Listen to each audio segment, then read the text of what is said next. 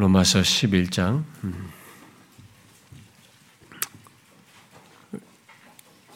어, 30절과 어, 31절인데요. 음, 어, 우리가 에, 읽었던 에, 이게 25절부터 이게 좀 내용이 계속 연결되니까요. 25절부터 32절까지 계속 연결되거든요.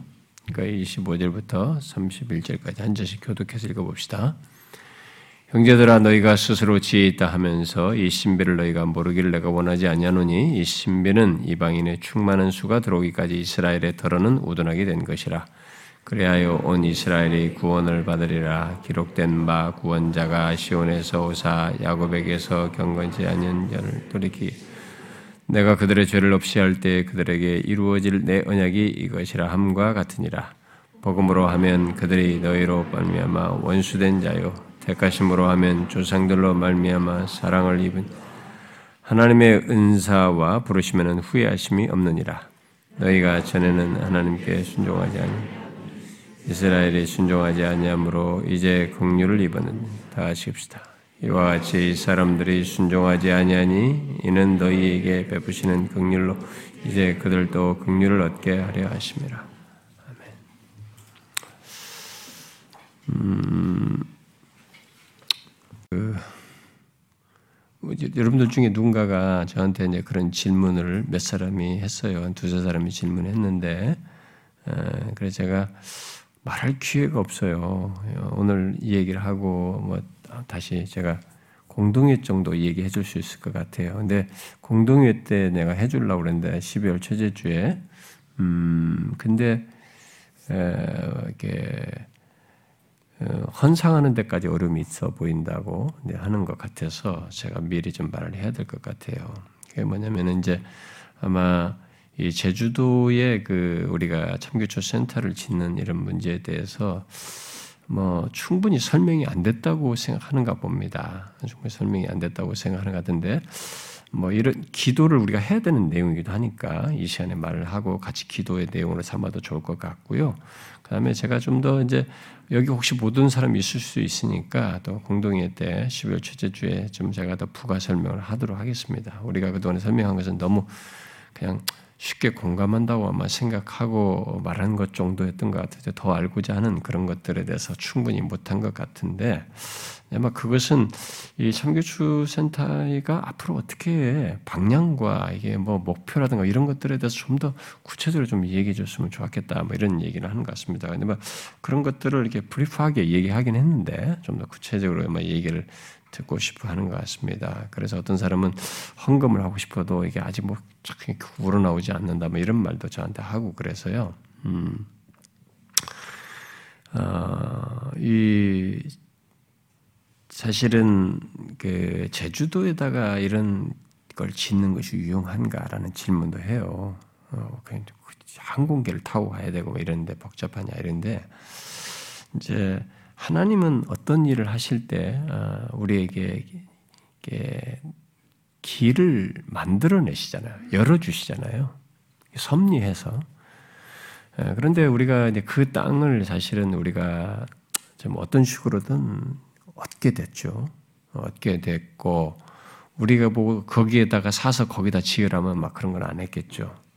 그러니까 첫 출발은 우리가 옛날에 우리 교회에다가 어떤 분이 헌금하신 분이 참교주 인스튜트에 종잣돈으로 써달라고 하면서 아파트를 팔아가지고 가져온 돈, 그게 처음에. 근데 그때만 해도 저는 우리가 이런 것이 언제 참교주 인스튜트를 먼저 세우냐, 저는 아주 멀게만 느꼈습니다. 그런 일이 현실화 되겠나, 내 은퇴 후에도 되겠나, 이렇게 생각을 했습니다. 저는 뭐, 이렇게 막 이렇게 조직을 세우고 막 최조직적이고 이렇게 여러분들이 생각한 것처럼 막 1, 2, 3, 뭐 이렇게 삼성에서 하듯이 이런 제시하는 스타일이 아니거든요. 우리 사역자들도 그렇고 제가 막 이렇게 약간 방목형이지 막 one two three 하면서 막 왜 이렇게 안 해서 이렇게 따지는 스타일도 아니거든요. 여러분 성도들도 제가 그렇잖아요. 여러분 우리가 한 번도 특새 같은 것도 한번 안 하고 우리 여러분들을 갖다가 막 어떤 조직과 이게 말이야 one two three 어?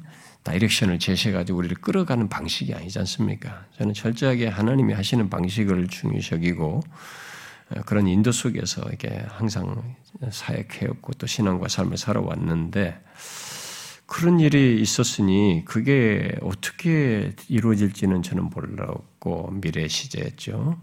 어, 그런데 그리고 어, 제 자신의 마음에는 뭐 이렇게, 이렇게 어떤 것이 참교 인스튜트 한다면 이렇게 해야지 이런 생각이 있어도 그걸 막 구체적으로 펼치고 싶어 하지 않, 습니다 아, 그럼 창규주 인스튜트 세면 창규주 목사들 앞으로 이렇게 하고 뭐 구체적으로 미리 써놓지를 않습니다. 생각으로는 하더라도 저는 좀 주저합니다. 왜? 이런 것들을 구체적으로 막 앞서서 하겠다고 하기에 내가 항상 자신이 없어요. 그건 하나님이 열어주셔야 하는 것이고, 어, 또 제 자신이 능력이 그때까지 되는지에 대해서 항상 퀘션이 있고, 지금도 저는 요구 사항이 많아요. 목회자들이나 이런 건데. 근데 제가 능력이 잘 안 됩니다.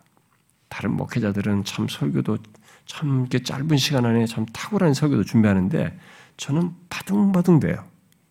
어, 여러분들이 그러니까 그런 목사와 함께 하니까 여러분들이 어쩌면 손해 볼지도 모르겠습니다만 저는 하여튼 바둥바둥 됩니다. 단 한 편도 지금까지 20몇 년 전도사 때부터 하면 한 30년을 설교를 했는데도 아직도 저는 설교 한 편이 바둥바둥 됩니다. 아직도 그것 때문에 끙끙대요. 어, 이번 주 설교가 안 될 수 있다는 약간의 두려움을 가지고 항상 설교를 준비 시작을 합니다. 당연히 준비가 될 것이잖아요. 그런데 그렇지 않다는 생각을 하고 있습니다. 그렇기 때문에 뭔가 제가 있을 때 이런 것이 될 것인가에 대해서 저는 생각을 잘 못해요. 이게 인스튜트가 세워져도 뭐 이렇게 하랴 저렇게 하려도 하고 싶지 않아요. 뭐 앞서서 안 하고 싶어요. 왜냐하면 그 약간 두려운 문제거든요. 그래서 그냥 생각만 있고 조금 이렇게 누가 물으면 약간 꺼내다가 말고 꺼내다 말 뿐이지 제가 꺼내질 않는 뿐입니다. 근데 어쨌든 그렇게 했는데 이게 뭐 요원해 보였는데 결국은 이제 땅이 사실은 주어진 셈이잖아요. 근데 그렇다고 해도 제주도지 않습니까? 그래서 제가 참교추 목사들에게 저것이 땅이 주어지기 전입니다. 우리가 참교추 목사님들이 2박 3일 주제 발표 수련을 어딘가 강원도에서 주로 했는데 제주도 사자고 자꾸 그래가지고 제주산 두 번인가 세 번인가 했습니다. 근데 이분들이 왜 제주도 하냐면 자기들이 지방에서 거기 오기가 편하다는 거예요. 요즘 작가 비행이 하도 많다 보니까 서울에 오는 것보다 더 자기들 더 시간도 세이브도 더 좋다는 거예요. 그래서 우리가 제주도 몇 번 했거든요. 그런 이들의 얘기도 있어서 그게 또 유용할 수도 있구나 지방에서 오는 데서. 그런데 그런 가치도 있어서 긍정적으로 생각을 했고, 아, 그래서 이제 어쨌든 하나님의 섭리 가운데 이걸 주었고, 그래서 여기를 이제 활용하는 문제로 생각을 한 것입니다. 그러면 어떻게 사용할 것이냐? 이게 뭐 저놓고 우리가 관리가 문제인데 사람들이 이제 관리 문제를 걱정하면서 이런 얘기를 하고 여러분들이 걱정을 많이 하시는 것 같습니다. 그건 뭐 교회를 사랑하니까 걱정하겠죠. 근데 약간 오버하는 걱정도 하는 것 같습니다. 제가 은퇴 이후에 거기 가서 뭐 교회하고 뭐 하려고 다 미리 이런 걸 준비하나 이렇게 생각하는 사람까지 있는 것 같더라고요. 너무 오버하십니다. 저는 저는 제주도 안 갑니다, 여러분 은퇴하고 나서.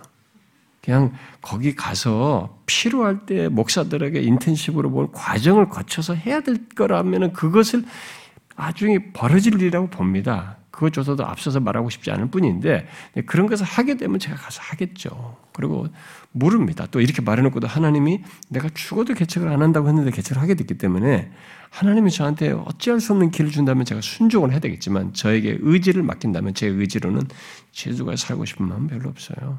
가서 이렇게 그런 교육을 하고 목회자들 섬기고 그런 일을 계속적으로 하기 위해서 간다면 몰라도 그런 건 없습니다. 제가 뒷구멍 챙기려고 그런 것도 아니고요. 그건 하나님이 아십니다.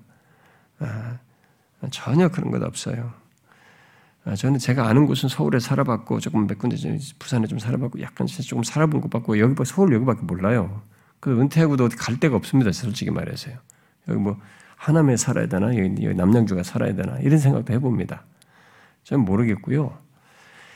아, 단지 이것을 했을 때 이제 참교추 목사들이 이런 것을 통해서 구체적으로 어떤 일을 하게 될 방향은 있을 겁니다.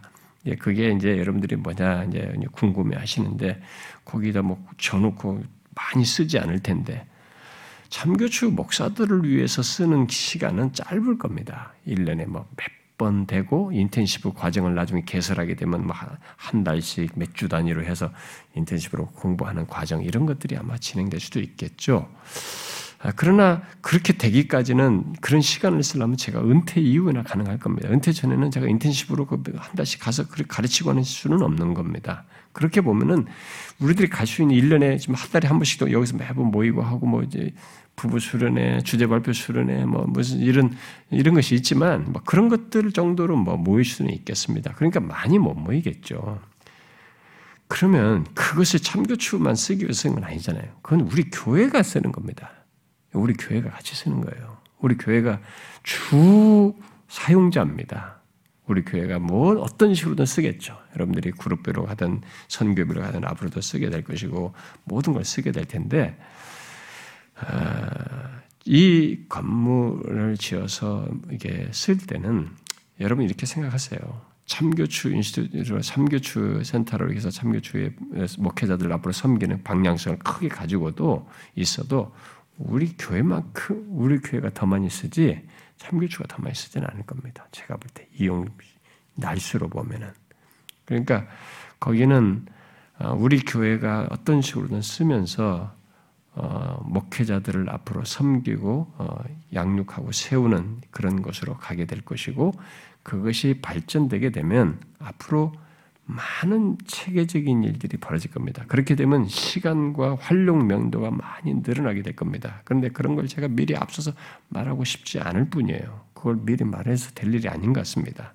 음, 그래서 목회자들이 자꾸 그런 걸 말해주길 원합니다. 근데 제가 저는 항상 앞서서 말하지 않으려고 하는 사람입니다. 우리 가정에도 뭘할때 여기까지 다 됐을 때의 이 얘기 꺼내지 미리 내가 이렇게 할게라고 말하지 않습니다. 그래서 surprise를 제가 좋아해요. 그러니까 다 돼서 이렇게 했다. 깜짝 놀라게 해주는 이런 스타일인데 왜냐하면 여기 전까지 말을 해놓고 못 지키는 것에서는 제가 용납하기가 어렵거든요. 그래서 그런 것들을 섣부르게 말하고 싶지 않을 뿐입니다.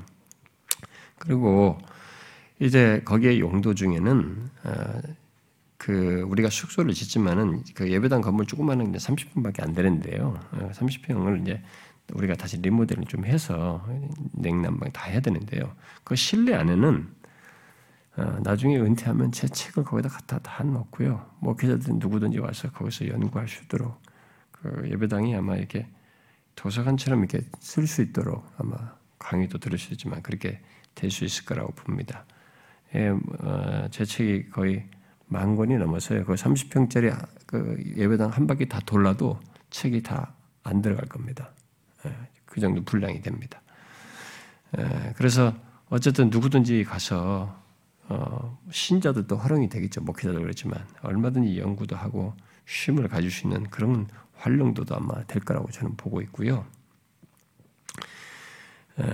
그래서 여러분들이 한국 교회를 섬기기 위한 차원에서 그게 발전되어서 사용될 수 있도록 얼마든지 그 가능성이 있어요. 제가 말을 붙이도 않을 뿐이죠. 그렇게 되도록 생각하시고 기도하면서 참여하시면 됩니다. 너무 다른 뭐, 뭐 관리 문제 이런 것까지 걱정하시는데 그건 내가 나중에 다 얘기해 줄게요. 관리 조금은 어려울 수도 있는데요. 어, 그렇게 어렵지 않을 거라고 봅니다. 우리 교회 성도들 중에 다 돌아가면서 할 수 있도록 다는 기회를 좀 드리고 싶고요. 여러분들이 가서 다 좀 섬기시면 좋겠어. 돌아가면서 한 한두 사람씩 가서 자기가 좀 일주씩 가서 거 쉬면서 일주일 섬기다가 또 오시고 오시고 이렇게 그렇게 좀 자원해서 좀 섬기세요. 우리 교인들이. 아마 나 우리 여성교에서 다 해주리라고 믿고 있습니다. 1년 성교부터 5년, 6년, 7년서까지 서로 돌아가면서 이렇게 일주씩 가서 섬겨다 오시고 조금만 섬겨주면 됩니다. 그거 가서. 응? 예, 그게 그렇게 우리가 자원하면은 지금까지 우리 교회는 항상 자원해서 섬겨왔기 때문에 다른 교회에서 하는 방식이 아닌 방식으로 우리 하면서 해도 저는 될 거라고 믿고요. 부득불한 경우는 어떤 최소의 경비로 어떤 하는 방법을 찾아보는 것까지도 생각할 수 있다고 봅니다. 그러니까 그런 거 너무 걱정하지 말고 하시고 우리 교인들이 어, 많이 어, 이 건축원금을 제가 볼 때는 다 열심히 하시는 것 같아요. 최선을 다해서. 음, 그래서 감사하게 우리 시공사도 다 사인 다 했고요. 어, 이번 뭐 지금부터 다음 주부터 이 사람들은 뭐 자재 구입하면 아마 다 시작할 것 같고요. 6월 30일까지로 다 마무리하는 걸로 그렇게 됐습니다. 근데 거기 어, 재정이 얼마가 시공 공사비가 있는데 뭐 하나님께서 어, 그거 다 채워줄 거라고 믿고 있습니다. 하나님께서 우리 안에 우리 공동체 안에서 우리 지금까지 안에서 채워줄 거라고 믿습니다. 그렇게 크게 걱정하지 않을 정도로 어, 된다는 것입니다. 우리 성도들이 열심히 하고 계시고 있고 제가 볼 때 여러분들이 많이 헌신하시는 것 같아요. 참 어, 그런 면에서 너무 감사해요. 음, 어, 우리 교회는 참 하나님이 예, 제가 너무 비, 현실에 어둡고 너무 이게 뭐 머리도 잘 안 굴리고 그래서 그런지 하나님이 알아서 이렇게 많이 도와주신다는 걸 개척할 때부터 지금까지 끊임없이 보고 있습니다. 예, 지금 이런 경우에서도 너무 하나님께서 참 우리를 복되게 해주시고 있고 참 많이 채워주신다는 것을 보고 있습니다. 그래서 그런 세부적인 내용은 다시 한번 어, 공동회 때 뭐 좀 얘기를 하도록 하겠습니다. 지금 말했던 내용이 좀 요약형으로 제가 얘기하겠습니다. 그때 또 못 들으신 분이 있을 거니까요.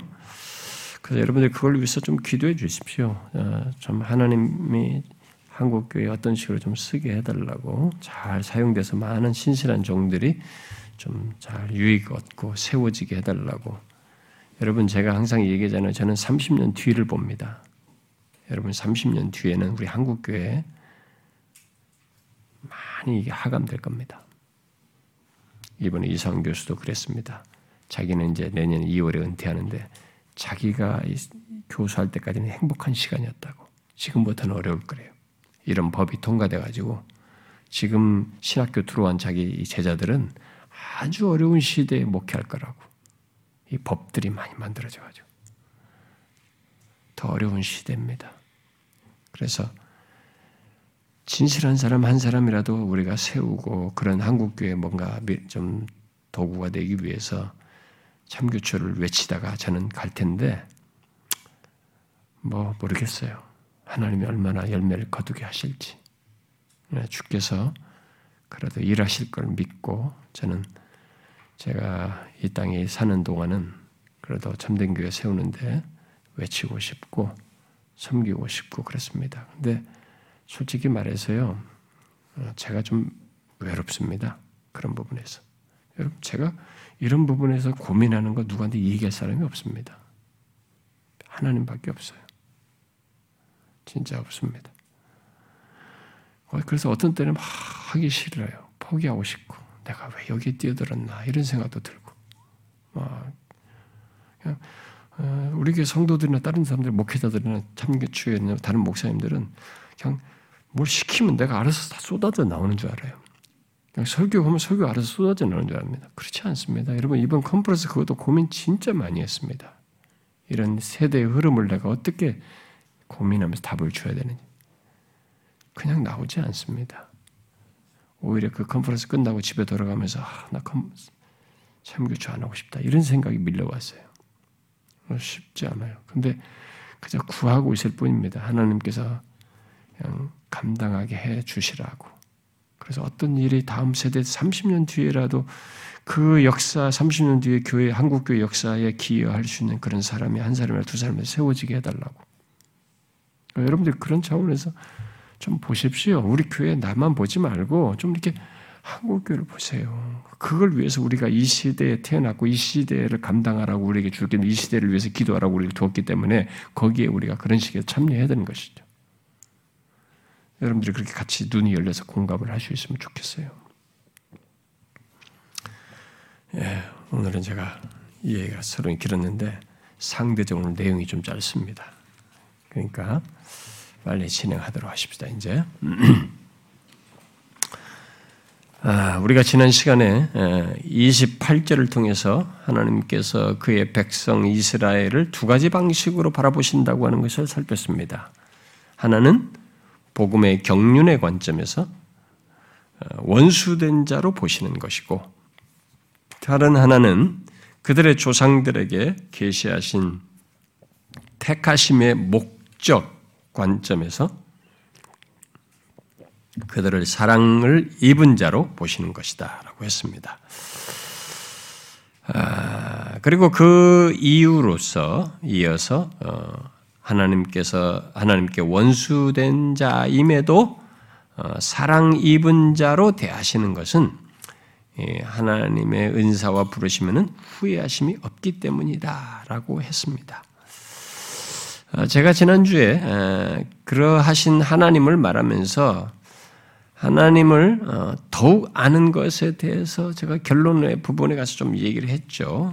그러면서 하나님 자신을 아는 것 또는 하나님의 아름다우심을 아는 것 등 보는 것 이런 것을 제가 좀 언급을 했는데 뭐 혹시 오해할까봐 여러분들에게 좀 한 가지 제가 부원 설명을 좀 해야 되는데 하나님 자신을 안다라고 말을 했을 때는 하나님의 관에서 안다는 것, 관에서 안다는 것에 대조하여서 하나님 자신을 체험적으로 안다. 사무, 하나님 자신을 사무치게 안다는 말이 일, 1차적으로 하는 말입니다. 그렇게 먼저 이해를 하셔야 돼요. 어, 우리가 하나님 자신을 생생하게 있는 그대로 보고 알게 되는 이런 영광스러운 일은 완성될 하나님 나라에서나 가능한 거죠. 이 땅에서는 하나님의 존재 자체를 안, 그대로 안다는 것은 불가능합니다. 그러면 죽죠. 어, 어, 모세도 그렇게 하나님을 보고 싶다 이렇게 했잖아요. 그런데 어, 감추고 하나님 보호 속에서 어떤 네가 등을 본다라는 표현으로 하셨는데 하나님의 어떠한 것을 그의 임재의 어떤 것을 보게 했었을 뿐이에요. 보면 죽는 거죠. 현재 이 땅에서의 조건은 그래서 우리가 하나님의 존재 자체는 그저 계시해 준 것, 성경에 계시된 하나님께서 자신의 존재에 대해서 계시해 준 것 안에서 그것이 기록됐잖아요. 계시된 기록된 말씀이니까 이 계시해 준 기록된 기록된 말씀에서 하나님 자신을 존 하나님의 존재를 계시해 준 그 내용 안에서만 우리가 하나님의 존재에 대해서 알 수가 있습니다. 이 안다는 것에 대해서도 아, 그 이상은 하나님을 알 수가 없죠. 음. 어, 나중에 완성된 하나님 나라에서나 있을 일입니다. 그래서 우리들이 이 땅을 살면서 그 신앙 여정 속에서 하나님은 자신을 안다고 할 때 그 말은 계시된 그대로의 하나님을 어, 결국 계시된 하나님의 속성이죠. 이제 계시된 그대로의 하나님은 이 성경에 계시되는 것은 하나님의 속성, 하나님의 성품이죠. 예, 하나님을 계시해 줄 때는 주로 하나님의 속성과 성품을 얘기합니다. 하나님 존재 자체는 자신은 인격적이고 어, 영이시다라고 함으로써 그분의 세계를 무한하시고 이, 속성으로 말하는 실체를 종합적으로 해서 우리가 전체를 알 수는 없고 이 속성을 통해서 성품을 통해서 하나님을 알게 되는 예? 계시 그렇게 계시해 주기 때문에 그렇게 해서 하나님을 아는 것으로 우리에게 말하고 있는 것이죠. 아, 그래서 하나님의 영광과 그 아름다움을 우리가 그 계시된 것 속성과 성품 안에서 우리가 하나님의 영광과 그 아름다움을 우리가 가진 인지 능력과 어떤 정서적인 수용 능력 안에서 알게 되는 것입니다. 그럼에도 불구하고 제가 그런 것을 체험적으로 아는 것이 막 너무 복되고 황홀하고 영광스러우니까 그런 것을 사무치게 않은 것을 우리가 구해야 된다라고 얘기를 한 것입니다. 음, 이 하나 계시된 그 하나님을 체험적으로 아는 것에서 어, 우리의 인격 기능이 감당할 정도까지 하나님은 자신을 우리에게 체험적으로 알게 하시는 일을 해 주셔요. 그런 일이 많은 믿음의 선배들에게 있고 우리들에게 있을 수 있기 때문에 그것을 우리는 구할 수 있는 겁니다. 그러니까 내가 가지고 있는 정서가 음, 막 감당이 안 될 정도의 그 그러니까 극단적으로까지는 안 가고요. 내 정서가 감당할 수준 정도까지. 그리고 내가 이성적인 이해 영역이 막 거의 폭발할 것지 않더라도 그 진짜 그 너무 그 막그 그 열려서 그, 그 세계에 대한 하나님에 대한 이해가 너무 황홀해서 그것이 정서적으로 어, 충만하여서 이게 황홀하게 되고 막 어, 크게 감동하게 되는 뭐 이런 일들이 음, 있죠. 근데 그것은 하나님께서 우리의 한계를 아시고 통제하시는 범주 안에서 하시는 겁니다. 인격의 기능이 감당할 정도까지. 아, 그런 차원에서 이제 우리는 어떤 황홀함과 또 말로 닿을 수 없는 기쁨과 충만함, 어떤 깊은 만족 이런 것들을 경험하게 되죠. 바로 그런 것을 구하자고 하는 것입니다. 그것을 위해서 어, 우리들은 계시된 하나님의 계시된 이 하나님, 우리가 성경에 계시됐잖아요. 이 계시된 하나님을 어, 최대한 알려고 해야 되고 힘써야 되는 거죠. 그렇게 최대한 알려고 해야 이 계시된 말씀을 알게 할 때 그 아는 것과 맞물려서 우리에게 이 이지를 더 확 풍성하게 하시고 이 지적인 이해 영역 안에서 그 풍성함과 깊이를 더하게 하시고 정서를 더 깊게 하는 일이 있으니까 이 계시된 하나님을 최대한 우리가 알려고 힘써야 된다는 것입니다. 그것을 돕기 위해서 제가 어, 하나님의 영광과 그의 아름다우심 등을 어, 더 살필 수 있습니다. 그런 것에 대해서 제가 여러분들에게 더 좀 디테일한, 좀 상세한 그런 것들을 언어로 설명 가능한 범주까지 최대한 설명할 수 있고 증가할 수 있습니다만, 아, 제가 계속 아직도 주저하는 것은 그런 모든 것의 그 설명을 하게 될 때 용어나 표현, 논리, 뭐 이런 것들이 어, 어떤 그 정서를 담고 제가 설명을 해야 된다. 그냥 이론적인 설명 갖고는 안 된다라는 게 제가 항상 가지고 있는 고민이어서 내가 그런 것에 대해서 충만한 어느 정도 내 정서상으로도 나에게 그 감동과 이해가 충만해서 그런 걸 할 수 있어야 된다는 생각이 있으니까 지금까지도 이런 것에도 제가 밀어오기도 했어요. 사실은요. 중간중간에 단편적으로 많이 말했어도 이것을 별도로 이렇게 시리즈 하는 데는 어, 주저했던 것입니다. 어, 지난주에 제가 그 마지막에 그런 말씀을 전한 걸 듣고 누가 제게 또 찾아왔어요. 우리 세가족실에 저한테 왔어요.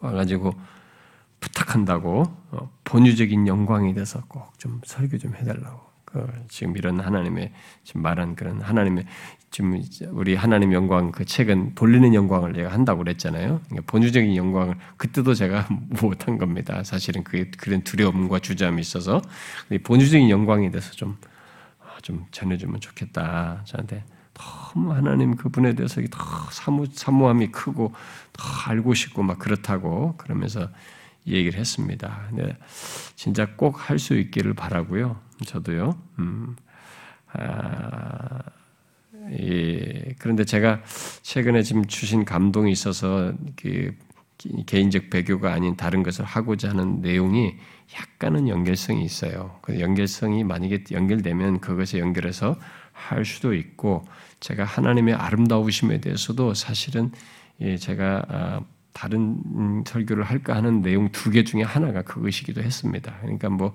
그렇게 되면 본유적인 영광은 나중에 하는지 몰라도 하나님의 아름다우심과 관련해서 예, 말할 수도 있을 것 같은데 그것을 하려면은 약간 어려움이 있어요.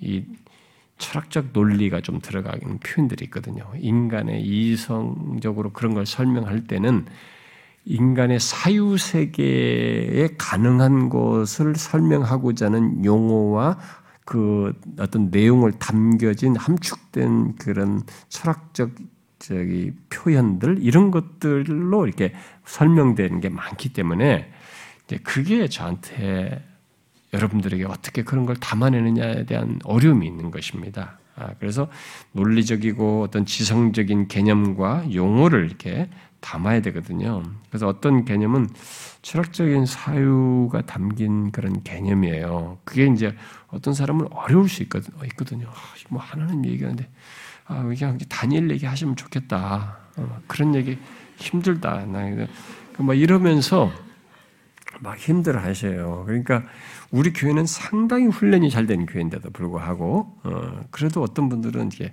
어려워하시고 또 제가 이런 얘기 이런 설교를 하면은 이제 초신 온 지 얼마 안 방문자들은 또 힘들어하시니까 또 아직도 또 회심에 고민하고 막 이런 사람들 이 사람들 생각하면 또 이 사람들에게 맞춘 또 이 사람들과 염려 연관된 또 말씀도 전해야 된단 말이에요. 그러니까 뭐 저는 계속 이 고민을 많이 하게 됩니다. 어, 여러분들 사모하는 사람만 있으면 그 사람들만 데리고 제가 막 디립할 수 있습니다. 그런 쪽으로 그쪽으로 얼마든지 충족시키는. 근데 여기에는 더그 이해 못하는 이런 사람도 있기 때문에 그런 것이 저한테는 목회자로서 고민이고 어, 그래서 어쨌든 주께서 인도하시는 것 속에서 어, 할수 있기를 바라고요. 그동안에 우리가 많이 어려운 거 지나왔잖아요. 배교 설교도 어려운 거 지나왔고 솔라 스크립트라도 어려운데 치킨 지나왔고 지나왔고 막 했잖아요. 그러니까 그 그런 거 설교할 때 떠나는 사람도 있어요. 응? 여기 제가 마침 설교 저기 지난번에 지라론 설교할 때 왔던 사람이 있잖아요. 그 사람들 뭐냐 이거 가지고 가버렸잖아요. 그러니까 진화론 설교를 제가 한 시간 반 했잖아요 그때. 그러니까 그막 진화론을 얘기하면서 그러니까 이게 이게 무슨 정상적인 교회가 아닌 것 같다 이거. 그러니까 우리 교회는 이제 이런 것들 많이 지나와서 그래도 이제 괜찮은데 처음 오신 분들 참 어떤 분들은 좀 힘드셔서 제가 그런 것도 다 고려를 해야 되니까요. 하나님께서 은혜 주시길 원해요. 진짜 저도 하고 싶습니다. 너무 여기까지 막 정서가 고양될 때가 많거든요. 진짜. 근데 그런 것이 얼마나 잘 전달될 수 있을까? 정말 어려움이 있습니다. 한계가 있어요. 자, 그러면은 이제 예, 그런 내용들을 여러분들 그 정도만 아시고 그 하나님을 안다는 것에 대해서 추구가 어떤 건지 그 정도 아시고 추구하시면 좋겠고 자 그러면 여기 이제 11장 오늘 우리가 읽은 본문은 이제 11장의 결론 부분에 해당합니다.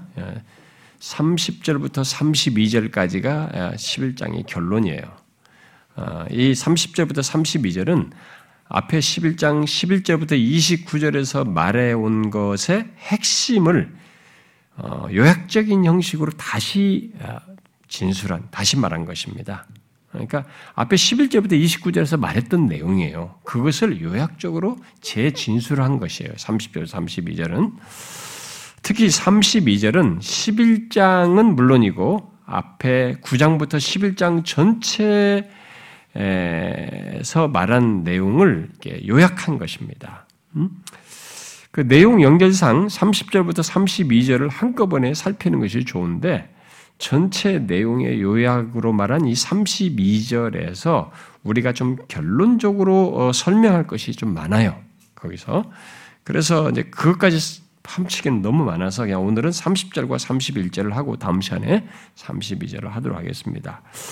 오늘 우리가 살피려는 이 30절과 31절은 계속 이방인들에게 말하는 것으로서 너희와 그들의 비교 속에서 어 그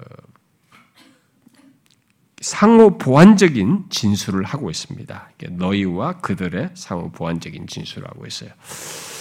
어, 그래서 먼저 이 30절에 너희는 어, 이방인이죠. 이방인을 두고 말하는 거죠. 이방인 두고 말하는데 잘 보십시오. 그들에 대해서 지금 뭐라고 말합니까? 30절에 아, 너희가 전에는 하나님께 순종하지 아니하더니 이스라엘이 순종하지 아니함을 이제 긍휼을 입었는지라 이렇게 말하고 있습니다. 아, 이 내용은 이미 앞에서 말한 것을 반복하고 있습니다. 앞에 11장 11절 어? 그들이 넘어짐으로 시조가 있냐 그들의 넘어짐으로 구원이 이방인의 이를 이스라엘이 시인하겠다. 또 12절에서 그들의 넘어짐이 세상의 풍성함이 되었다. 또 15절에서 말한 것 어? 그들을 버린 것이 세상의 화목이 되었다. 이렇게 말했어요. 그 다음에 또 앞에 28절에서도 어, 어, 말한 내용이죠. 이 결국 이들의 넘어진 것으로 인해 이들의 그 죄악으로 인해서 어, 떻게 됐다. 이 얘기를 다시 지금 여기서 반복해 되풀이하고 있습니다. 그런데 그 모든 내용에서 어, 말한 것이 지금 이 앞에 말한 11절, 12절, 15절, 28절 말한 것이 요약되어 있는데 이 단순 반복을 한 것은 아니고요. 30절이 앞서서 말한 것을 요약해서 진술하지만 30절부터 32절까지 잘 보시면 어떤 하나를 특별히 강조하기 위해서 강조하면서 앞의 내용을 반복하고 있습니다. 뭡니까? 뭐를 30, 30절부터 32절에 앞의 내용을 지금 요약 진술하고 재진술하고 있는데 그렇게 하지만 반복하지만 뭔가 어떤 하나를 특별히 강조하면서 그것을 엮어서 말하고 있어요. 뭐예요? 응? 극률입니다. 예. 극률과 연, 모든 내용을 극률과 연결해서 강조하고 마지막 결론에 와서 모든 내용을 극률과 연결해서 강조하고 있습니다. 이 마지막 부분에서 우리가 주목할 사실은 바로 이것입니다. 이방인인 어, 어, 우리에게 일어난 것과 곧 유대인과 연결해서 우리에게 일어난 것과 또 어, 우리와 연결해서 유대인들에게 일어난 것을 모두 긍휼로 말하면서 강조하고 있다는 거죠. 우리에게 그러니까 유대인과 연결해서 우리 이방인들에게 일어난 것과 또 이방인인 우리에게 연결해서 유대인에게 일어난 것을 다 극률과 극률로 말하면서 강조하고 있다는 것입니다. 그래서 30절, 31절, 32절 각 구절에 보면 극률을 다 말하고 있습니다. 그렇죠? 각 구절에 다 극률을 말해요. 음, 제가 다 일일이 읽지 않겠어요. 음. 근데 바울은 앞에 9장에서도 선택에 나타난 하나님의 주권을 설명하면서 하나님의 긍휼을 언급한 바가 있습니다. 여러분 앞에 잠깐 9절, 9장을 봐 보세요. 9장 14절부터 한번 잠깐 볼까요? 14절부터 16절까지 한번 볼게요. 어, 제가 읽어볼게요. 그런데 우리가 무슨 말 하리요? 하나님께 불의가 있느냐? 그럴 수 없느니라. 모세에게 이르시되 내가 극률이 여길 자를 극률이 여기고 불쌍히 여길 자를 불쌍히 여기리라 하셨으니 그런즉 원하는 자로 말미암도 아니요 다른 박질 하는 자로 말미암도 아니요 오직 극률이 여기시는 하나님으로 말미암음이니라. 그리고 18절에 그런즉 하나님께서 하고자 하시는 자를 극률이 여기시고 하고자 하시는 자를 완악하게 하시느니라 이렇게 말했어요. 그래서 하나님의 극률을 앞에서 언급을 했습니다. 그런데 바울은 9장부터 11장의 그 전체 내용을 끝내는 이 마당에 끝내는 이 30절부터 32절에서 다시 그 하나님의 긍휼을 중요하게 언급을 합니다. 그런데 차이가 있어요. 여기서는 하나님의 긍휼을 개인적인 차원이 아니라 포괄적으로 적용합니다. 그래서 포괄적으로 적용해서 강조해요. 봐도 구원받은 이방인과 유대인에게 포괄적으로 적용해서 이 하나님의 긍휼을 말하고 있습니다. 개인적으로 말하는 개인적인 차원이 아니라 그런 차, 어, 그런 차이가 있어요. 결국 이방인이든 유대인이든 그들의 구원이 모두 하나님의 긍휼로 말미암았다는 것을 말하면서 어, 강조하고 있는 것입니다. 먼저 어, 우리가 이방인과 관련해서 30절에서 말한 것을 보면은요. 너희가 전에는 하나님께 순종하지 아니하더니 이스라엘이 순종하지 아니함으로 이제 긍휼을 입었는지라 이렇게 말하고 있는데 여기 30절 어, 그리고 31절과 32절에 이제 극률과 관련해서 음, 그 모두 이렇게 말을 하고 있는데요. 여기 어, 결국 하나님의 긍휼을 입는 것을 말을 하는데 이때 긍휼이 이제 주로 이제 받는 거잖아요. 긍휼을 받는 것이니까 이제 예, 그렇게 동사로 쓸 때는 신적 수동태가 되는 거죠. 하나님이 주어서 받는 것이고 여기서는 또 베풀었다 보니까 그건 하나님이 베푸신 것이고 이렇게 되는데 그런 차원에서의 긍휼을 다 얘기합니다. 내가 주는 게 아니고 다 받는 것으로서 긍휼을 얘기하는데 그러면 이때 말할 때 우리가 성경에 이제 그런 차원에서 극률을 많이 쓰는데 극률이 무엇을 말할까요? 여러분, 극률이 무엇을 말할까요? 여기 극률이 무엇입니까? 이제 먼저 어떤 사람들의 설명을 좀 인용할게요. 핑크라는 사람은 이것을 이렇게 설명했어요. 극률이란 타락한 피조물들의 비참함을 덮어주려는 하나님의 마음을 가리킨다. 응? 타락한 피조물의 비참함을 덮어주려는 하나님의 마음. 이것이 극률이다. 이렇게 말했어요. 토저라는 사람은 이렇게 말했어요. 극률이란 하나님의 본성 가운데 적극적으로 동정심을 일으키는 어, 다함이 없는 에너지다. 이렇게 어, 얘기했습니다. 제가 이게 앞에 중간에 어떤 단어를 써왔는데 제가 봐도 제 글씨를 모르겠어요. 예, 저는 제 글씨를 막 굉장히 깔게 쓰거든요. 막, 막, 막, 이걸 정자로 쓰는데 시간 쓰고 싶지 않기 때문에 약간 깔게 쓴단 말이에요. 근데 어떤 때는 제가 여러분 제 설교하다가 제가 글씨를 틀리는 거 볼 겁니다. 그게 이제 힐끗 보면서 하기 때문에 글자를 틀려요. 어, 잘못 본 거죠. 예. 이것도 좀 동정심을 일으키는 뭐, 뭐 하고 다음이 없는 에너지단데, 뭐 하고가 내가 봐도 글씨를 모르겠어요. 무한하고인지 뭔지 무한하고 아, 예. 동정심을 일으키는 무한하고 다음이 없는 에너지다 이건 같습니다. 그러니까 이 토저의 설명도 어, 상당히 적절하죠. 하나님 본성 가운데 적극적으로 동정심을 일으키는 무한하고 다음이 없는 에너지, 하나님 편에서 쏟아내시는 그것을 극률이다 이렇게. 어, 로준스 목사는 단지 이 극률을 그냥 하나님의 연민이다 이렇게 설명했어요. 하나님의 연민으로 하나님 편에서 이렇게 우리를 연민하는 거죠. 불쌍히 여기는 거죠. 너무 간단하게 얘기했습니다. 구체적인 정의에 대한 설명은 아니죠. 아, 바울은 이 긍휼을 하나님께서 이방인에게 예, 그리고 유대인에게 아, 베푸셨다고 말을 하고 있습니다. 구원으로 이끄는 긍휼이죠. 여기서 말하는 긍휼은 구원으로 이끄는 긍휼을 이방인에게 유대인에게 베푸셨다는 것입니다. 아, 그 말은 이방인이나 유대인이나 모두 긍휼을 입어야 하는 존재에서 그리 하셨다는 것입니다. 긍휼을 입어야 하는 조건에서 하나님께서 이렇게 긍휼을 베푸셨다는 것을 얘기하는 거죠. 여러분 그 30절 상반절에도 너희가 전에는 하나님께 순종하지 아니하더니 그런 조건에서 그리고 30절 그 어, 중반에서도 이스라엘이 순종하지 아니한 조건에서 그리고 31절 상반절에서도 이와 같이 이 사람들이 순종하지 아니하니 이게 순종하지 아니하는 조건에서 그래서 긍휼을 입어야 하는 조건에서 하나님께서 그들에게 긍휼을 베푸셨다는 것을 지금 말하고 있습니다.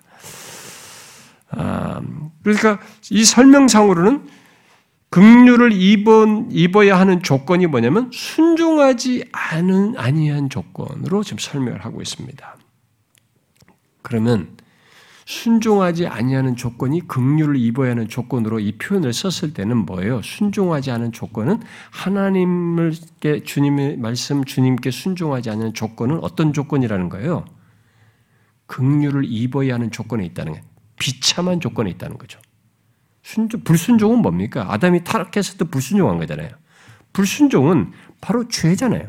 죄로 인한 비참한 상태에 있는 거죠. 긍휼을 입어야 하는 조건에 있다. 이방인이든 유대인이든 모두 불순종함으로써 긍휼을 입어야 하는 조건에 있다라는 것을 이 표현으로 더 적극적인 표현으로 설명을 하고 있는 것입니다. 자, 이 사실을 강조하기 위해서 바울은 30절부터 그 32절에 긍휼을 네 번 언급을 하고요. 순종하지 아니한다, 아니한다는 이 말을 또한 네 번, 똑같이 각각 네 번 언급하고 있습니다. 음? 자, 이것은, 이런, 사실은 극률이 불순종과 밀접하게 관련되어 있다는 것을 우리에게 말해주고 있는 거죠. 어떤 연관입니까? 순종하지 아니한다는 것은 그런 불순종으로 곧 죄로 비참한 상태에 있다는 것이고 그 상태로 그냥 놔두면 영원히 비참한 상태에 놓이게 된다는 거죠. 우리가 영원한 형벌이라고 말하는 영원히 비참한 상태에 있게 된다는 것을 말을 해주는 거죠. 그 조건에서 구원을 얻으려면 하나님의 긍휼이 아니면 방법이 없는 답이 없는 답이 없다는 것을 결국 말을 해주는 것입니다. 그래서 하나님께서 긍휼을 베푸신다는 것은 그 긍휼의 대상이 어떻다는 거요? 죄와 죄로 인한 비참함에 있다는 것을 말해주는 거죠. 음. 바로 그런 맥락에서 하나님은 전에 하나님께 순종하지 아니함으로 그런 비참한 상태에 있는 이방인들에게 바로 우리들에게 하나님 편에서 긍휼을 베푸신 우리 쪽에서 답이 없어요. 우리는 불순종한 상태, 그래서 죄로 인한 비참함에 있어요. 그러다가 영원한 비참함에 떨어지 않은 조건이에요. 그냥 우리는 손을 쓸 수가 없어요. 그런데 하나님 편에서 이방인이 우리를 향하여 긍휼을 베푸셨다라는 것을 말해 주고 있습니다. 그리고 하나님은 어, 그렇게 과거에 그리고 지금도 순종하지 아니하는 이스라엘 유대인들에게 어, 우리들이 예수 믿기 전에 처했던 것과 같이 불순종으로 비참한 상태에 있는 그들에게 긍휼을 얻게 하시겠다라고 지금 말을 하고 있는 것입니다. 그죠? 예. 31절에 그들을 또 긍휼을 얻게 하려 하심이라 이렇게 말하고 있어요. 우리에게도 그렇게 하시고 결론적으로 이 마지막에 유대인들에게도 그렇게 하시겠다. 여기서 이방인과 유대인의 그 순종하지 아니함과 그들에게 베푸는 긍휼을 말하는 것에서 차이가 있다면은 전에 불순종하던 상태에서 회개한 이방인에게는 하나님이 이미 긍휼을 베푸신 것으로 말을 하고 있는데 불순종하는 이스라엘에게는 앞 으로 긍휼이 주어질 것이라고 말한다는 면에서 차이가 있는 겁니다. 이제 그들도 긍휼을 얻게 하려 한다라고 하면서 그들을 미래 시절 지금도 유대인들 중에 개인적으로는 긍휼을 입죠. 그 남은 자에 해당한다. 그런데 이제 민족적인 회개를 하게 되는 회심을 하게 되는 음, 나중에 이방인의 수가 다 차고 난 다음에 하게 되는 그때에 그들에게 음, 긍휼을 베푸시겠다. 그, 그래서 그때는 이들은 미래 시제로 지금 이 내용상으로는 문맥에서는 미래 시제로 얘기를 하는 거죠. 그런 차이가 있습니다. 그래서 이방인들이 이미 긍휼을 얻어 이방인의 충만한 수에 들어오는 일이 있기에 이제 곧 유대인들도 긍휼을 얻을 것이다라는 차원에서 이미 그렇게 우리가 충만해서 들어오는 것이 거의 막 계속 진행되고 있기 때문에 이 이것이 진행된다는 것은 그 뒤에 있을 일도 곧 있을 것이다라는 차원에서 여기서 이제 그들도 긍휼을 얻게 하려 하십니다. 이렇게 바로 임박한 것처럼 이렇게 표현을 한 것입니다. 자, 그런데 이방인과 유대인이 어떻게 긍휼을 얻게 된다, 된다고 하는가라는 것을 이제 우리가 이, 이것도 이것도 둘 양면에서 약간의 표현을 달리하고 있는데 어, 떻게 이방인과 유대인이 어떻게 긍휼을 얻게 된다고 말하고 있습니까? 먼저 이방인은 어, 이스라엘이 순종하지 아니함으로 긍휼을 입었다고 말하고 있습니다. 이방인은 이스라엘이 순종하지 아니함으로 긍휼을 얻다. 유대인 이방인이 그 긍휼을 어떻게 얻었냐라는 설명을 할 때 이스라엘이 순종하지 않으므로 이방인은 긍휼을 얻었다. 이게 또 이제 우리가 앞에서 다 살펴봤던 내용인데 그걸 반복하면서 이 신비를 다시 얘기하는 겁니다. 하나님 나라 밖에 있었지만은 이스라엘의 불순종을 통해서 하나님의 긍휼을 입어 이방인들인 우리가 하나님 나라에 들어가게 되었다는 것입니다. 우리가 이미 사도행전에서 그 장면 그런 것을 적극적으로 그 역사적 상황을 기술한 내용을 한번 읽어봤죠. 다시 한번 좀 읽어봅시다, 여러분. 사도행전 13장을 한번 잠깐 보세요. 사도행전 13장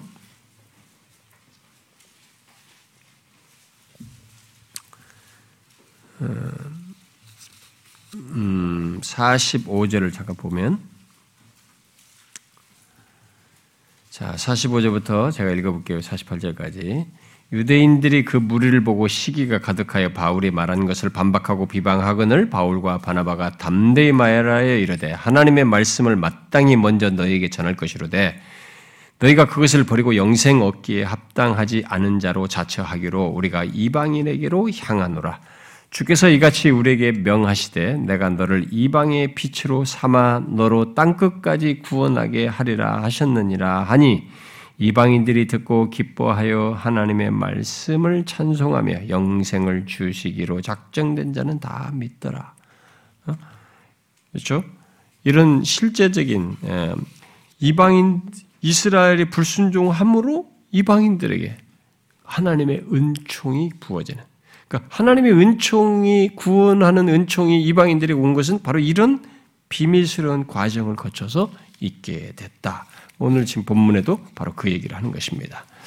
오랜 세월 불순종 가운데서 하나님으로부터 어, 배, 배제당한 것이 어, 그 마땅한 조건에 예, 있는 있었는데 우리 이방인들은 그런 이방인들에게 하나님은 유대인의 불순종을 통해서 이렇게 긍휼을 베푸시는 일을 하신 거죠. 그러므로 이방인의 구원은 하나님의 긍휼의 선물이라고밖에 할 수가 없습니다. 여러분 에베소서 2장 12절에서도 그런 얘기 했잖아요. 그때 너희는 곧 우리 이방인은 그리스도 밖에 있었고 이스라엘 나라 밖에 사람이고 언약의 약속에 대하여 외인이고 세상에서 소망이 없고 하나님도 없는 자였는데 어때요? 유대인의 불순종을 통해서 그랬던 우리들이 하나님으로부터 긍휼을 입게 되었다는 거죠. 어떻게 긍휼을 입었는가에 대해서 바울은 이방인과 관련해서 이런 비밀한 방법, 이런 과정을 신비스럽고 정말 이해하기 어려운 이런 과정 속에서 우리를 긍휼을 베푸셔서 긍휼을 얻게 되었다. 그래서 구원을 얻게 되었다. 이렇게 말을 하고 있습니다. 자, 그런데 유대인들에 대해서는 그럼 유대인들은 어떻게 긍휼을 입었는가에 대해서 연결해서 말하는데 이건 또 다른 흥미있는 얘기예요. 뭐라고 말합니까? 너희에게 베푸시는 극률로 극률을 얻는 것이라고 얘기를 하고 있습니다. 그렇죠? 이는 너희에게 베푸시는 극률로 이제 그들도 극률을 얻게 하려 하심이라 이렇게 말해요. 여기 31절에서 이와 같이 말을 하는데 이와 같이 이 사람들이 이런데 이와 같이는 긍휼을 베푸시는 데 있어서 같은 방법으로라는 말이겠죠. 곧 이 사람들이 순종하지 아니하여 어? 어? 바로 대다수 유대인들이 순종하지 아니하는 조건에서 너에게 베푸시는 긍휼로 긍휼을 받을 것이다. 이렇게 말하고 있는 것입니다. 자, 잘 보십시오. 이방인은 불순종한 조건에서 유대인의 불순종으로 긍휼을 입었습니다. 무슨 말인지 알겠죠? 이방인은 불순종한 조건에서 유대인의 불순종으로 긍휼을 입었어요. 그래가지고 순종을 하게 됐습니다. 하나님께. 그런데 유대인은 이방인에게 베푸시는 긍휼로 긍휼을 입게 됐어요. 그렇게 해서 순종하게 된다는 거예요. 너무 기이하죠? 너무 기이한 일을 하나님이 하시는 거예요. 어, 불순종하던 이방인인 우리들이 하나님의 긍휼을 입은 것은 불순종한 유대인 때문이었는데 불순종하는 유대인은 불순종하는 이방인에게 베푸시는 긍휼 때문에 긍휼을 얻는다라고 말하고 있습니다. 하나님의 놀라운 계획 속에서 유대인과 이방인은 이렇게 서로 축복의 사슬로 엮여 있다는 것을 보게 됩니다.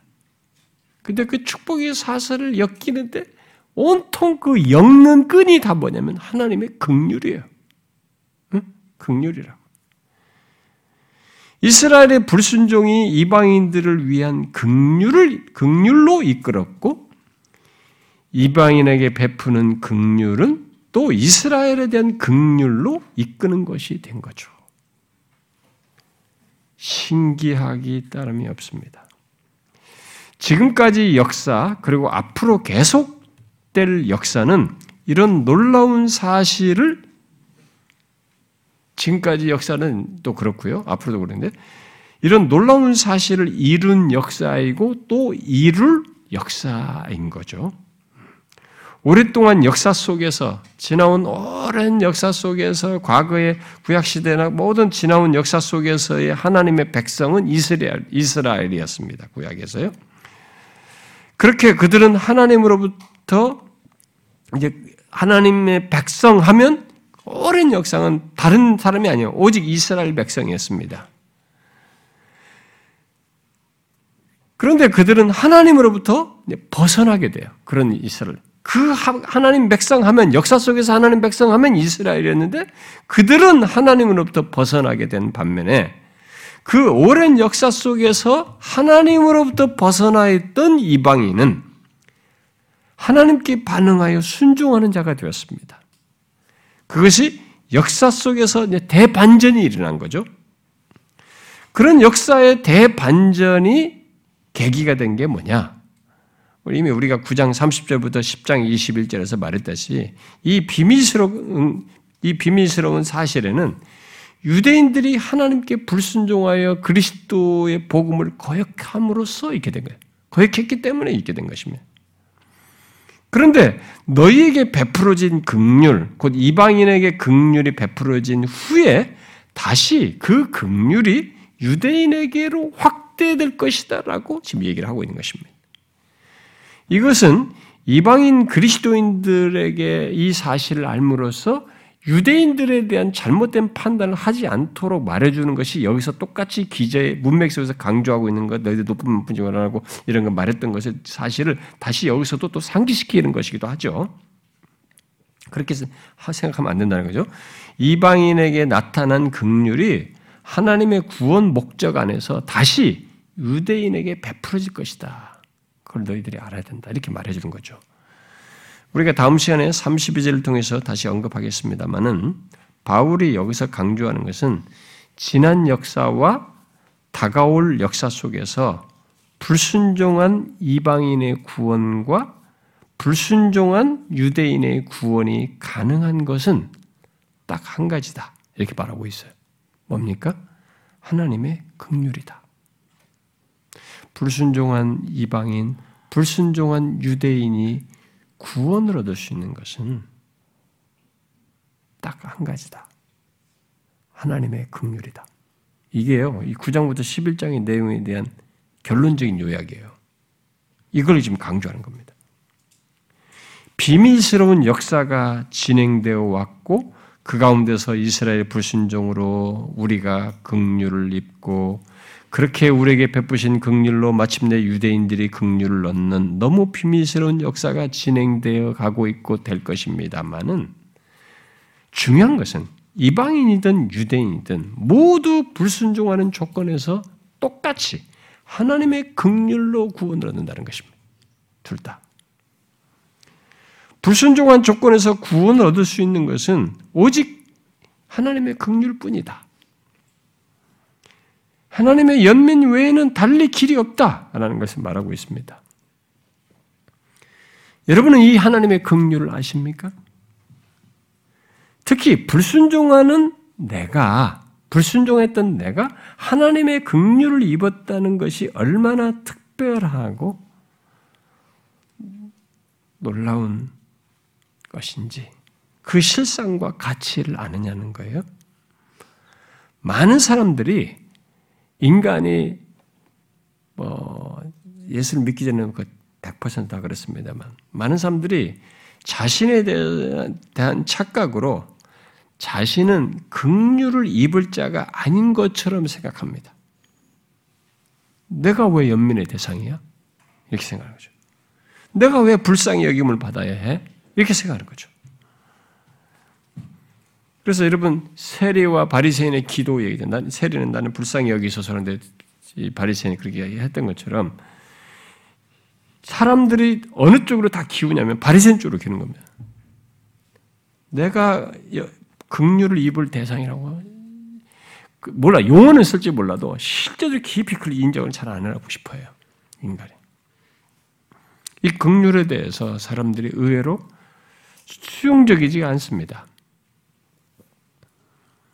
근데 그것은요, 그들이 자신이 하나님을 어, 몰라서 하나님을 잘 몰라서 그런 것이고요. 자신들이 비참한 상태에 있다는 것을 몰라서 그런 것입니다. 그냥 그 상태에 있다가 죽으면 영원한 비참함과 형벌에 있게 된다는 것을 몰라서 어, 자신들이 극률 입을 자라는 것을 수용을 안 하는 것입니다. 인간은 하나님께 불순종한 자, 곧 죄를 범한 자로서 하나님의 극률을 필요로 하는 처지에 태생적으로 갖고 있습니다. 죄 중에 태어난 인간인지라 태생적으로 그 조건을 가지고 있어요. 죄로 비참한 처지에 있는 거죠. 나면서부터. 아, 태어나서 얼마나 사랑스럽습니까? 그러나 죄 중에 태어난 인간으로서 그는 태생적으로 하나님의 극률이 베풀어지지 않으면 그는 죄로 인한 비참함 속에서 평생을 살다가 영원한 비참함으로 가게 되는 것입니다. 그대로 놔두면 그, 그, 그, 그 길이에요. 그런데 하나님께서 그렇게 불순종하는 우리들에게 긍휼을 베푸신 겁니다. 그래서 불순종한 인간이 구원받을 수 있는 길은 없어요. 여기서 말한 이 지금 여기서 바울이 말한 것처럼 하나님께 긍휼을 입는 것, 하나님께서 긍휼을 베푸시는 것밖에 없습니다. 그래서 여러분 바울이 이방인들의 구원을 얘기하면서 여러분 에베소서 잠깐 2장 봐보세요. 그 쓴 표현 중에 에베소서 2장 한번 보세요.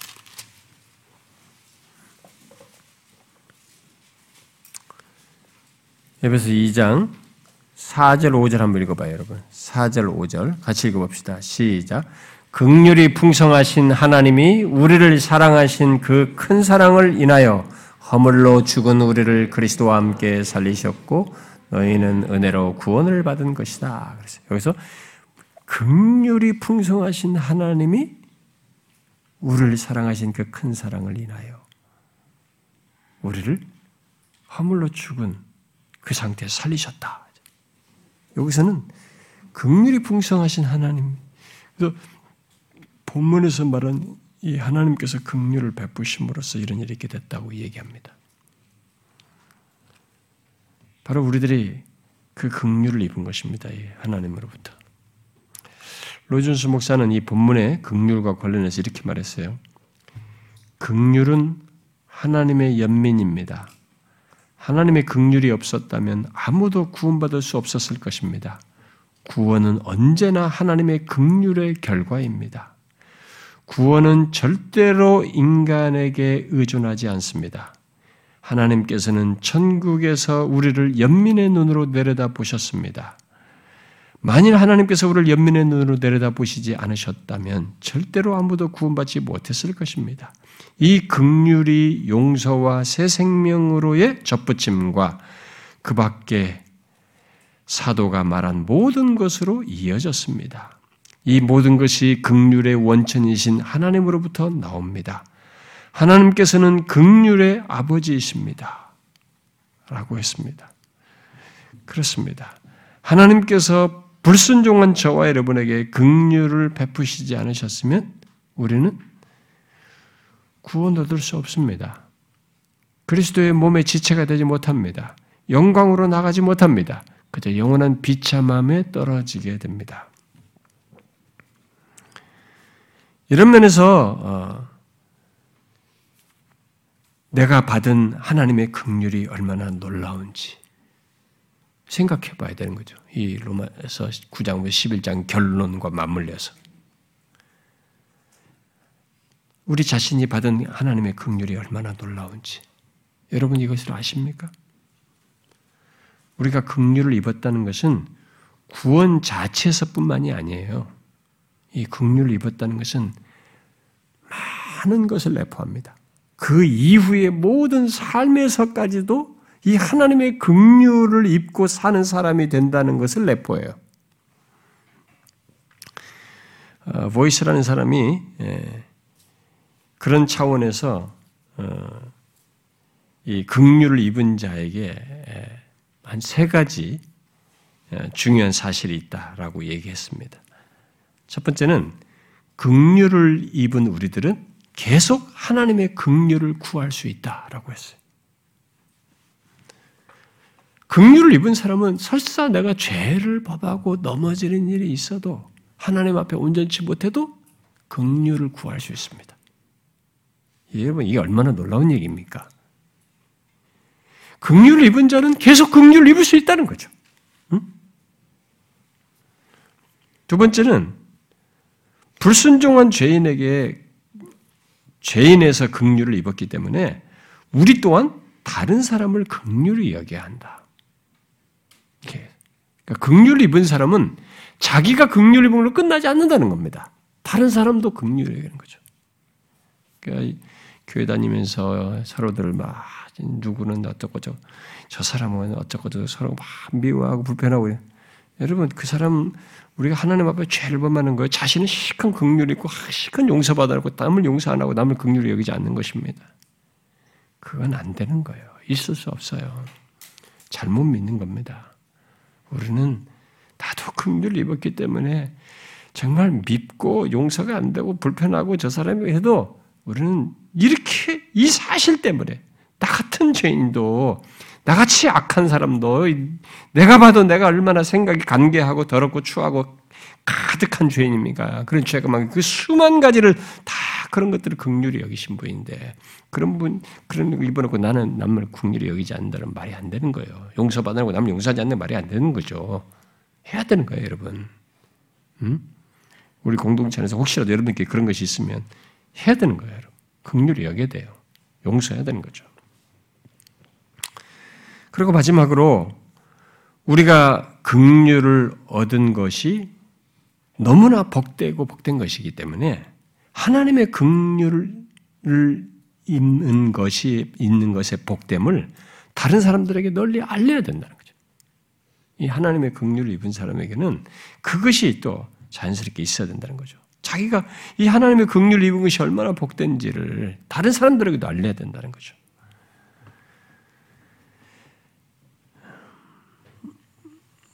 여러분들은 이 하나님의 긍휼을 감사합니까? 음.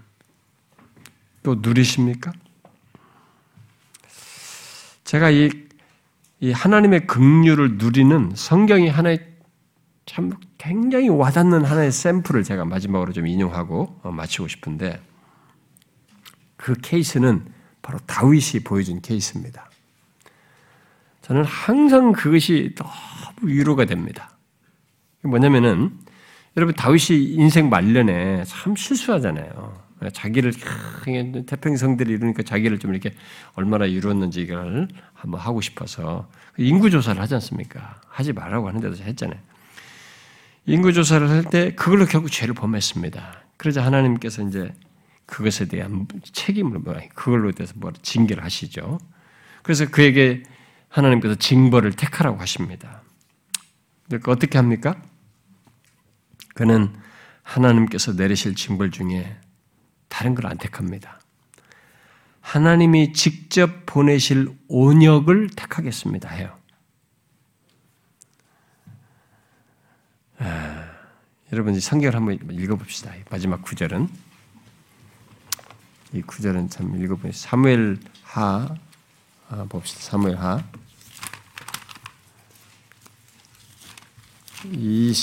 24장 사무엘하 24장 14절을 봅시다. 14절. 24장 14절. 읽어봅시다. 시작. 다윗이 가석에 이르되 내가 고통 중에 있도다. 청하건대 여호와께서는 극률이 크시니 우리가 여호와의 손에 빠지고 내가 사람의 손에 빠지지 아니하기를 원하노라 하신. 왜 이, 이것을 택했냐면 하나님이 직접 징계하는 걸 왜 택했냐면 여호와께서는 극률이 크시기 때문에 저는요, 이 다윗의 심정이 굉장히 와닿습니다. 이 사람은 하나님을 표면적으로 아는 게 아니에요. 마치 하나님을 깊이 아는 것 같은 태도를 취한 겁니다. 하나님의 심, 하나님은 심판을 행하실 때에도 긍휼을 베푸실 수 있는 분이시다라는 이해를 갖고 있는 겁니다. 아시겠어요, 여러분? 놀라운 얘기예요. 우리는 표면적으로 하나님이 왜 이를 징계하시나 징계 자체가 시비를 걸고 불만스러운데 이 사람은 하나님의 하나님은 심판을 행하실 때에도 긍휼을 베푸실 분이다. 베푸실. 그 나중에 스톱 시키잖아요. 됐다 그만해라 하잖아요. 그처럼 하나님의 긍휼을 누린 겁니다. 여러분 좋을 때도 하나님의 긍휼을 누리지만 이 긍휼을 누리는 것은요 비참할 때요. 내가 죄에 있고 내가 하나님 앞에 징계를 받을 때 이럴 때 이 긍휼을 더 누려야 되는 거예요. 실제는. 근데 이 사람이 그 케이스를 보여주는 거죠. 여러분 아셔야 됩니다. 하나님이 우리에게 심판하실 때도 하나님은 긍휼이 크신 분이에요. 그걸 아셔야 됩니다. 그래서 그 크신 긍휼로 불순종하는 비참한 상태인데 우리를 구원하셨을 뿐만 아니라 이그 그 조건에서는 이제 그분 안에서 긍휼을 계속 누릴 수 있습니다.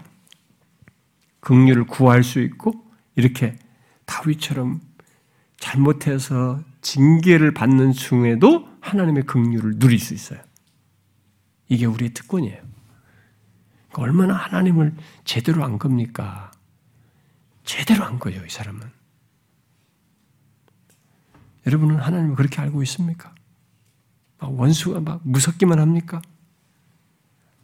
여러분 심판받으면서도 징계받으면서도 기대하셔야 됩니다. 하나님은 극률이 크시니 진짜로 그러십니다. 자기 백성에 대해서 심판 자체로 끝내지 않습니다. 극률을 베푸셔요. 자기가 조절하십니다. 그래서 결론적으로 긍휼을 확인하게 하셔요. 우리는 이런 하나님을 풍성히 알아야죠. 경험적으로도. 너무 놀랍지 않습니까? 이런 하나님을 경험하지 못하니까 피상적인 얘기만 하는 거예요. 하나님은 어쩌고 저쩌고 해가지고 물질적인 수준에서만 얘기하는 거죠. 아니에요, 여러분. 하나님은 징계 중에도 극률이 크십니다. 이걸 잊지 마십시오. 자, 기도합시다.